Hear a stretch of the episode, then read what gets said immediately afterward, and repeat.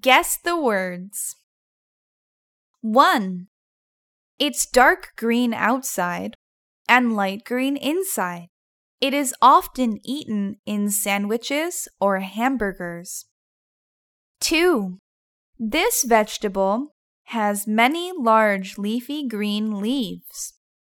3. A vegetable that's green, red, or yellow. It is similar to a chili, but bigger and not spicy. 4. This vegetable is used to make fries and chips. 5. The outside is dark purple and the inside is white.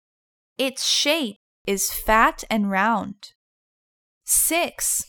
This fruit is yellow, but it's not a banana. It's similar to an orange, but smaller.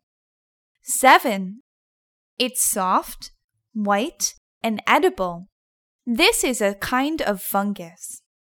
8. A small white vegetable with a very strong taste. You can chop this up into small pieces and add it to food to improve the taste.